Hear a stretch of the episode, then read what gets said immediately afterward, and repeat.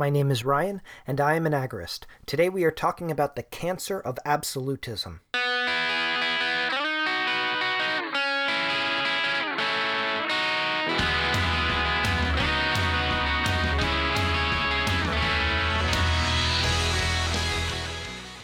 At its heart, agorism is a pragmatic philosophy.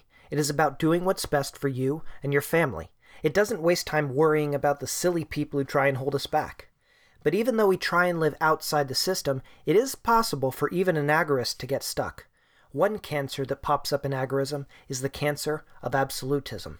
Agorists say that we are all about freedom and doing what we want, but then too many turn around and begin making absolute statements about what we can and cannot do. For example, they might say that agorists don't vote, or agorists only buy locally sourced food. Some go so far as to say that agorists don't join religions or take part in anything that involves vertical hierarchies and power structures. You might agree with some or all of these, but the problem comes when we insist that these apply to all agorists. That just isn't how agorism works. You don't tell me what I can and cannot do, or what I must or must not do. Those are my decisions to make, and your decisions to make for you. Unlike many other agorists, I sometimes vote. Does this make me a bad agorist? Some would say that this is anti agorist, but to me, it's an expression of the pragmatic nature of agorism. I own my home, but unfortunately, my city insists that I pay a property tax, which is essentially a feudal land rent. If I don't pay, then the city will seize my home. As much as I hate paying it, I still do it because I don't want to lose my home. I make a pragmatic value judgment. Is it worth more to me to not pay the tax and lose my home? Or is it worth more to me to keep my home by paying my taxes? As I said earlier, I do the latter. Despite hating taxation, I pay because the consequences are even more undesirable. Now, if I see that there is a measure on the ballot to raise property taxes, I have a couple of options.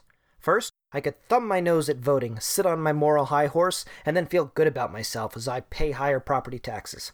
Or I could make a pragmatic value judgment, hold my nose, and vote to not raise property taxes, and then, hopefully, potentially, enjoy not having to pay higher property taxes, at least for that year. If I was an absolutist on not voting, then I would be creating an artificial barrier between myself and the potential benefits for my life. I don't want to pay my city any more than I have to, and if I have to pull a lever to lessen that load, it's ultimately a small price to pay. When we become absolutists, we put arbitrary limits on our lives. We essentially do the government's job for us. Agorism has a lot more gray area than other ideologies, and I like that, because life is not black and white.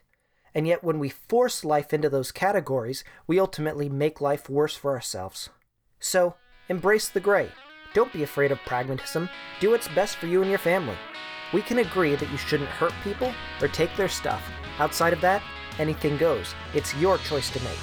This is Techno Episode 5.